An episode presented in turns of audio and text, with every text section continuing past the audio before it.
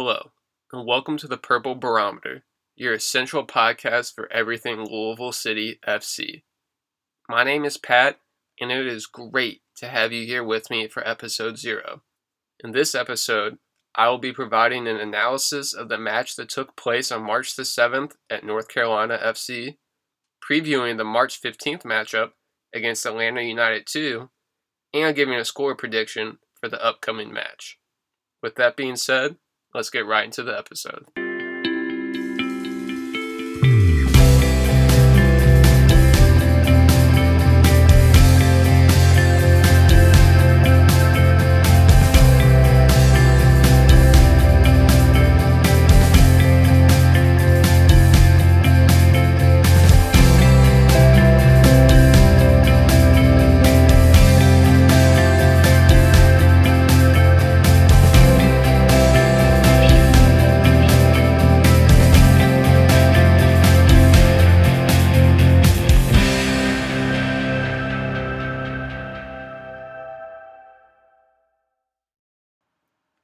Louisville City began their 2020 campaign on the road against North Carolina FC.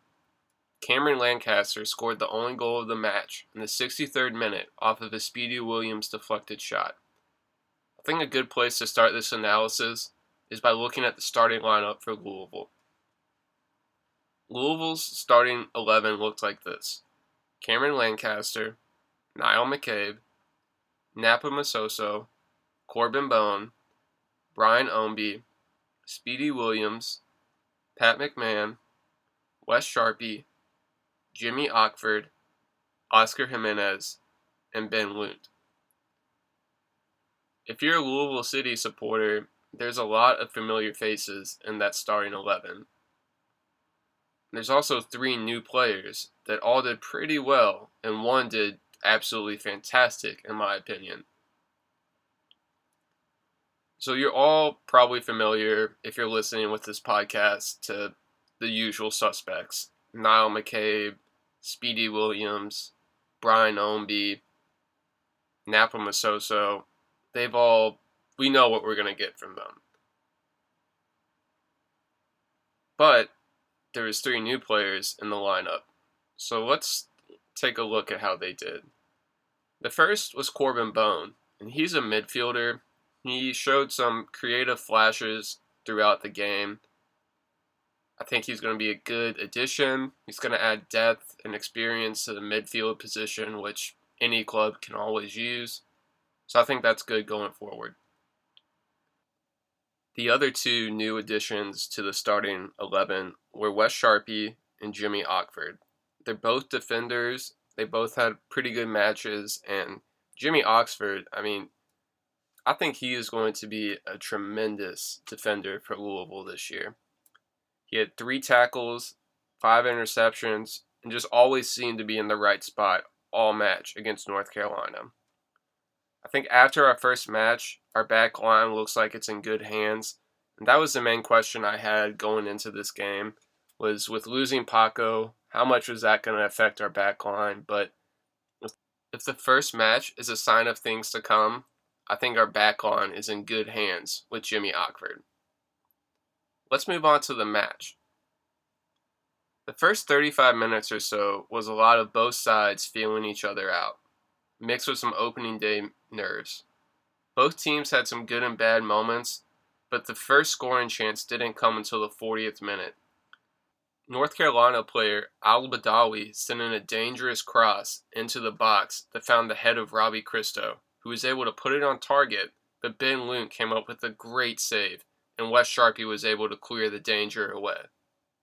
In real time, I was sure that North Carolina FC scored the opening goal, but they showed a couple different e- angles from replay, and it became clear that Ben Lundt made a spectacular save to keep the game at 0 0.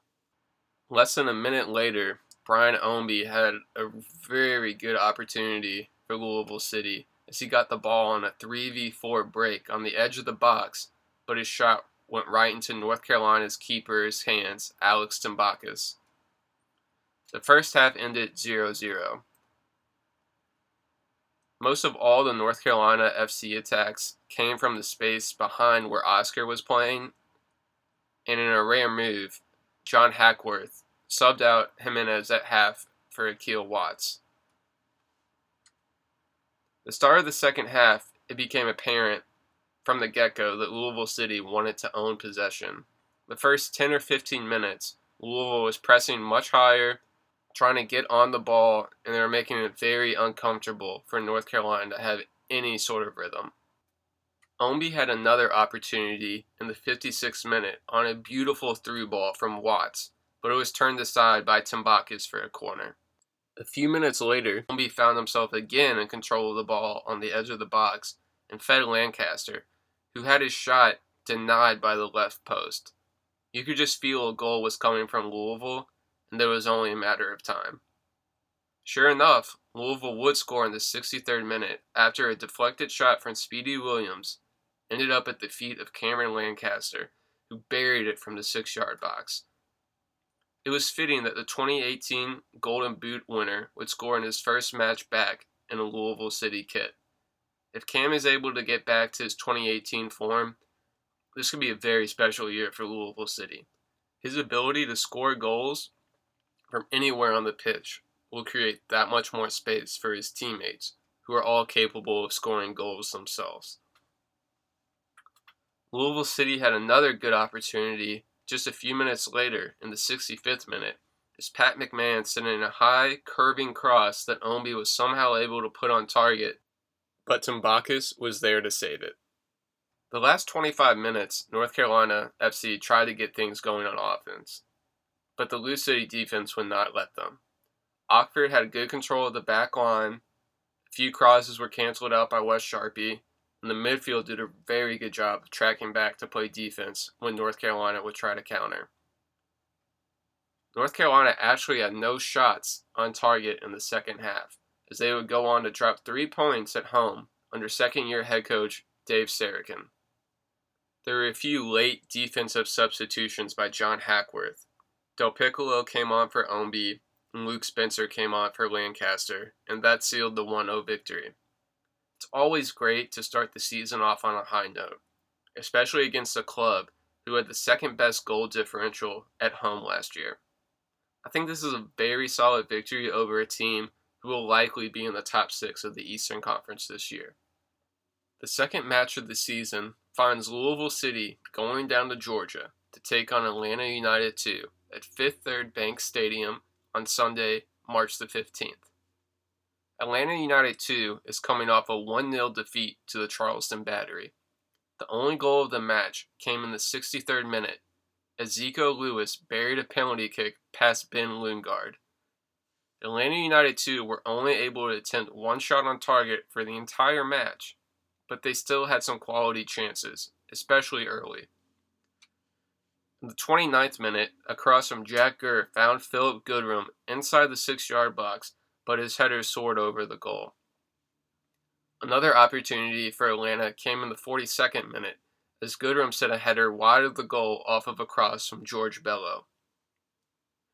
Moments later, Amir Bashti attempted a shot from 30 yards out that had some serious pace and dip, but Philip Breno was able to deflect it out for a corner.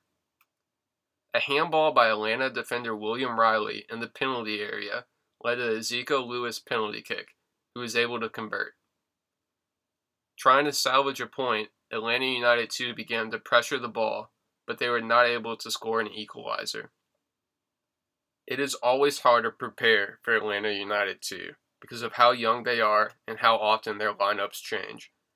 In 2019, 40 players made at least one appearance, and 21 made at least 10. Their top scorer from 2019 is back in Austria.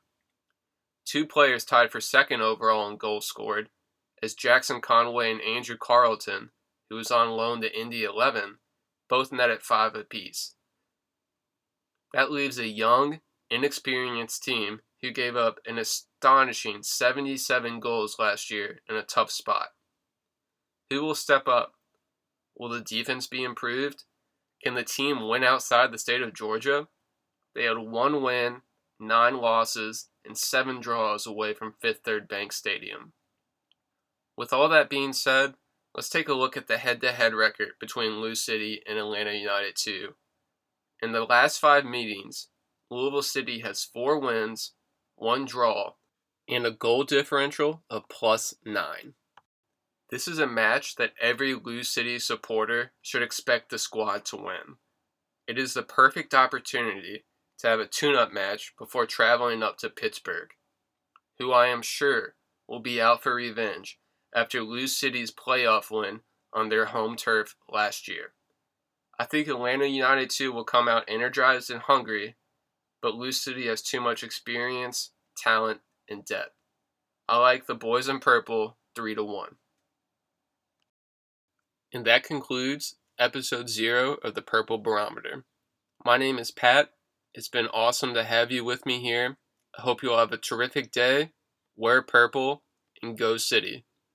Don't forget to follow me on Twitter at Purple Barometer and subscribe to the podcast on whatever outlet you may get your podcast from. Thanks.